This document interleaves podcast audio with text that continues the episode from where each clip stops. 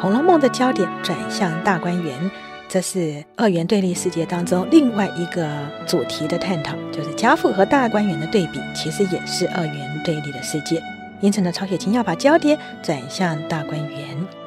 不过，转向大观园之前呢，在这三角关系的最高潮，是宝钗亲耳听见宝玉在梦中说出来一句话，那句话是说什么“金玉姻缘”，我偏要漠视姻缘。这件事情立即发生于王夫人已经内定袭人为宝玉的妾之后，也更衬托出来世俗成人世界金玉良缘观点底下宝玉和黛玉性灵之爱内心的挣扎。宝钗会听到这段话，过程如下：宝钗去找袭人，结果发现他正认真的做针线。这时候，宝钗就仔细看着袭人的针线，发现那是一个白绫红里的肚兜。上面扎着鸳鸯戏莲的花样，红莲绿叶五色鸳鸯。宝钗忍不住就称赞了，说：“哎呀，好鲜亮的活计！你是在替谁做？值得费这么大的功夫？”袭人就向床上努嘴，因为那时候宝玉正在午睡。宝钗就笑了，说：“天哪，这么大了还带肚兜啊！”从这里就可以看到宝玉被宠得多么的厉害。因为这些丫鬟呢，生怕宝玉一生病啊就要挨骂，所以呢，宝玉都已经到了青少年了，还是一样帮他给带着肚兜，怕他感冒。袭人就说：“他当然是不肯带肚兜的，所以我才会做这么细的针线，让他看了就爱上了，不由得不带。现在天气热，他睡觉都不留神，哄他带上了，就算夜里头踢被子，我也不会担心了。”你说我这个用了功夫，你还没看到他现在肚子上头正带着这个肚兜呢，那功夫更大了。宝钗就笑了，说：“哎，也只有你才会这么耐烦的帮他做这个，因为袭人真的是非常用心的照顾宝玉啊，照顾的无微不至。那么现在呢，袭人就跟宝钗讲了，说我今日做的功夫大了，所以脖子低得怪酸的，就说好姑娘，你略坐一坐，让我出去走一走，我就回来。”说着便走了，而宝钗呢，就只顾看着袭人所做的活计，便不留心一蹲身，刚刚就坐在袭人所坐的位置，那正是宝玉的床沿呢。然后又看见那活计实在做的可爱，就不由得拿起针来帮袭人继续做下去了。好，我们看这一段呢，其实真的很露骨哦，因为宝钗所做的这个动作其实是妻妾才会做的事情，她坐在床沿帮宝玉缝肚兜。而肚兜上头是什么呢？是鸳鸯图案，这是非常强的一个暗示了。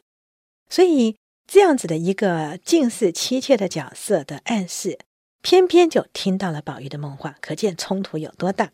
那宝钗在做这个针线的时候，其实呢，景象呢是被黛玉和湘云看到了。因为林黛玉正好约着史湘云要一起来跟袭人道喜，因为他们从袭人的月钱等等的征兆，知道了王夫人已经内定袭人为宝玉的妾了。那对这些小姐来讲呢，尽管黛玉和宝钗之间有这种强烈的三角关系，可是黛玉可从来没有把袭人当敌人，因为在中国传统文化底下，本来妾就不如妻，她一点也不用担心，所以他就非常大方坦荡的。拉着史湘云要来跟袭人道喜，结果他们到了怡红院中呢，只见静悄悄的。湘云就打算到厢房去找袭人，可是林黛玉呢，却在窗外隔着纱窗往里一看，就看见宝玉穿着银红纱衫子，随便睡在床上，而宝钗就坐在他的身旁做针线，旁边还放着一个绳轴子，那是拿来赶苍蝇的东西。而宝钗呢，就不时的帮宝玉挥挥这个苍蝇，哈，那真的就是琪姐的角色。所以林黛玉看了这个情况，赶快把身子一藏，手捂着嘴，非常想笑，可是却不敢笑出来。然后他就招手叫湘云，湘云看他那个表情，想，嗯，一定有新闻了，赶快跑去看。一看了，发现是这个情况，也想笑，可突然想起来，宝钗对湘云向来都很厚道，就不想笑出声来，被宝钗发现，免得宝钗尴尬，所以呢，赶快就要离开。那林黛玉呢，本来就是口里不让人的，她向来都喜欢在言语当中取笑。那么看到湘云这样子呢，也知道湘云心向着宝钗，于是就冷笑了两声，就被湘云给拉走了。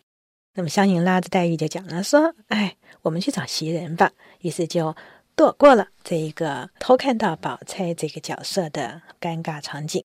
当然呢，这个在中国传统文化当中，宝钗这种情况被任何成人看到了，都是相当相当尴尬，而且可能会引起非议的。不过，等到湘云和黛玉走了之后，这一段故事才到最高潮呢。宝钗扮演着宝玉妻子的角色，结果却听见宝玉梦话中说出他爱的是黛玉，而不是宝钗。你说宝钗会有多尴尬呢？因为宝钗刚只做了两三个花瓣啊，忽然就听见宝玉在梦中喊骂说。和尚道士的话如何信的？什么是金玉姻缘？我偏说是木石姻缘。薛宝钗听了这话，不觉愣。换成是你会不会很尴尬？你正扮演着妻妾的角色，而且成人世界也内定你应当是合适成为宝玉的妻子的。结果没有想到，宝玉梦中就当着你的面说出来了：“我根本就不要这个婚姻，我喜欢木石姻缘，我爱的是黛玉。”你说宝钗有多尴尬呢？所以这个故事呢，在发生于。宝玉跟黛玉定情之后，宝玉梦话说出来他的真正的情感，这个都说出了。成人世界已经定下了金玉良缘，可是宝玉和黛玉还在抗拒着，他们要回到木石姻缘。木是林黛玉的林的意思，那石呢就是宝玉的这个意。金玉良缘和木石姻缘到这个时候出现，我们又看到这两个词是很明显的二元对立。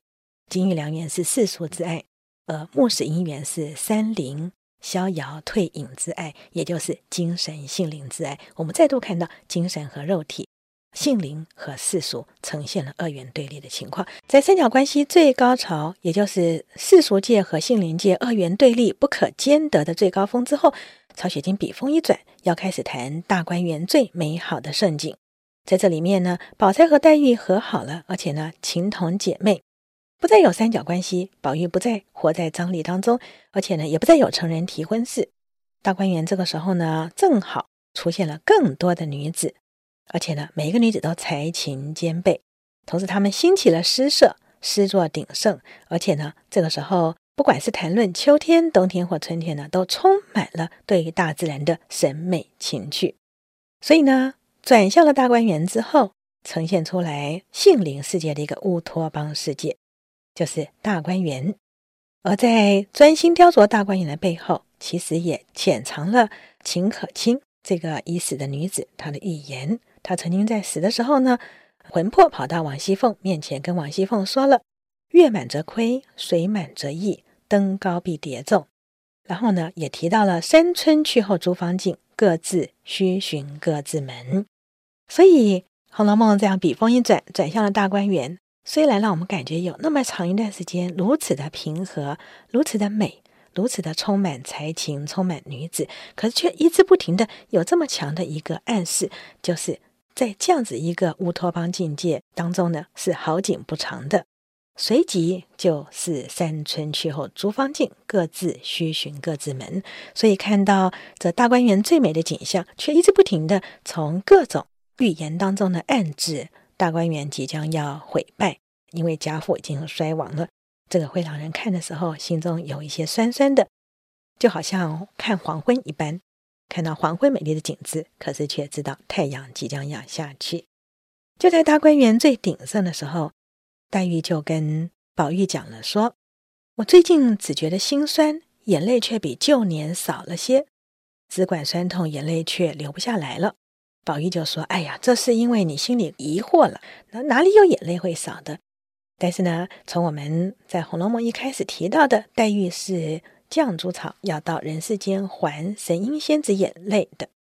那么现在呢，绛珠草已经无水可还了，眼泪流光了，这表示大观园最盛、最美、最乌托邦的时候，已经暗藏日后黛玉之死以及性灵精神世界的灭亡，大观园将要毁坏。”而这逍遥意境将不会再有，这一切都是跟贾府的堕落衰败息息相关的。所以呢，我们日后也会有一次的主题，跟大家聊聊贾府和大观园之间二元世界的对立。我们最后来分析一下宝玉和黛玉的悲剧，就是他们的多情，何以在这世俗社会当中呢，是不能够被容许的。我们来谈谈这部分的中国传统思想。因为在中国的礼法社会当中，情基本上是要克制的。在儒家思想当中，情会影响人的性，更会带出人的欲，因此情应当有所节，有所制。节制的方法就是在于礼，所以中国呢非常重视用礼来规范情感，让情不会逾越尺度。譬如说，在至亲父母的丧礼当中呢，儒家就用了非常多丧礼的规范约束，好让痛失亲人能够循礼节而做。另外一个例子呢，就是五伦当中呢，夫妇之情绝对不可能高过君臣以父子，因为在宗法家庭当中，父亲的情深义厚，会对专断的家长意志起着离心的作用，所以。在中国礼法社会当中，基本上夫妇之情一定被抑制到，甚至只要是现实婚配即可，不一定要那么的重视情感，门当户对就可以了。当然呢，我们就会看到《红楼梦》当中对于宝钗和宝玉的婚姻安排呢，其实都是着重现实的考量，包括是谁对于宝玉比较会有帮助，可以相夫教子。还有呢，可以延子延孙，同时呢，也考虑呢，在门当户对的情况当中，是谁可以跟宝玉更加的亲上加亲，富贵配富贵，这都是现实的考量。可是他们并不容许当事者呢，对于情感做出表达来，这都是中国传统礼法社会当中很明显的一种呈现。那么再下来，我们来看儒家思想当中呢。会认为情是来自于因，而性是来自于阳，所以男人们都是属于阳的，妇人们都是属于阴的。天尊地卑，阳刚阴弱。所以呢，如果说女性表现情感，基本上呢，那是一个比较低阶层的、比较是次等的地位，才会有这样子一种情感的表达。而至于，要成为非常有名望的人的妻子呢，她一定要做的事情就是要让自己身份定位合宜，因此她基本上就是不要表露自己个人的情感世界，要尽量把情感世界隐藏起来。这个都是儒家思想当中长久以来累积下来一种文化观点。所以呢，我们来看一下。在魏晋时代呢，曾经有很多放浪形骸的文人，那是因为当时是乱世，很多人不想在为官仕宦当中呢做这种低下的卑躬屈膝，甚至是叛逆的事情，于是他们干脆放弃仕途，全部都成为文人，在山林当中隐居，因此就被称之为文化离轨者。他们呢是道家的系统、禅的系统，而且甚至。有的时候是会有侠的感觉，可是呢，从儒家思想的观点来看呢，魏晋会是这样子的一个乱世，恰好都是因为这些文人太常呈现出来混乱人伦常的放浪形骸，也就是说，他们太自真自情了，他们太率性了。而这种率性呢，很多儒家思想的人都认为说，这正是违反伦常的一个原因，而且导致乱世的一个根本因由。这是儒家思想的一个观点，所以在这长久累积下来的文化思想观点底下呢，当然很自然就会导致一种结果，就是谈情的文章都是不伦不类，非大丈夫所当为。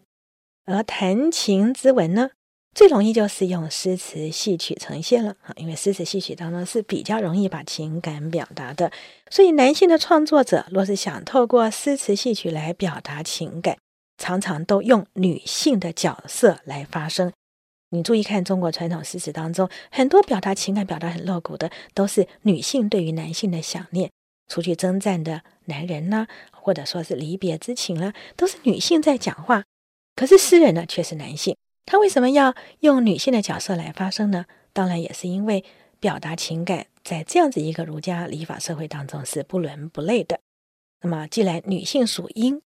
那么女性呢，也比较是地位低下者，所以呢，透过女性来表达情感呢，基本上对于这个看狮子人来讲呢，比较合情合理一点。好，所以我们就可以知道了，在这样子一种中国文化底下，如果有人要是想要从女性的立场来了解女人，或者重视男女的情感，无非就是在向长久寄存的社会伦序挑战了。所以不管从什么角度来看，宝玉、黛玉的情感都是对社会伦常的挑战。在儒家伦常当道的社会，是注定悲剧以终的。这就是警幻仙子跟宝玉说的：“你是天下古今第一淫人。”他是在警告宝玉，宝玉是存在于儒家正统思想呢，不断地掌控着社会文化的一个社会，而宝玉的危机正是在太重情感、放任情感。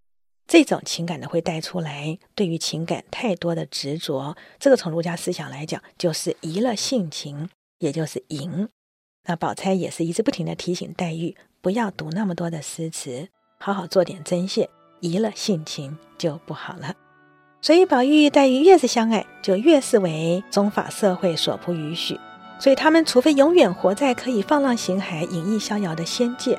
否则，只要走出大观园，他们势必就是成为被拆散的鸳鸯的。这就是宝玉和黛玉他们这样子的一个属于逍遥的、退世的这样的一种情感呢。一旦进到了贾府这种儒家思想当中的体系当中，势必对于成人造成很大的挑战。谢谢收听，请继续关注好好听 FM，记得帮我们分享给您的亲友，祝大家平安健康。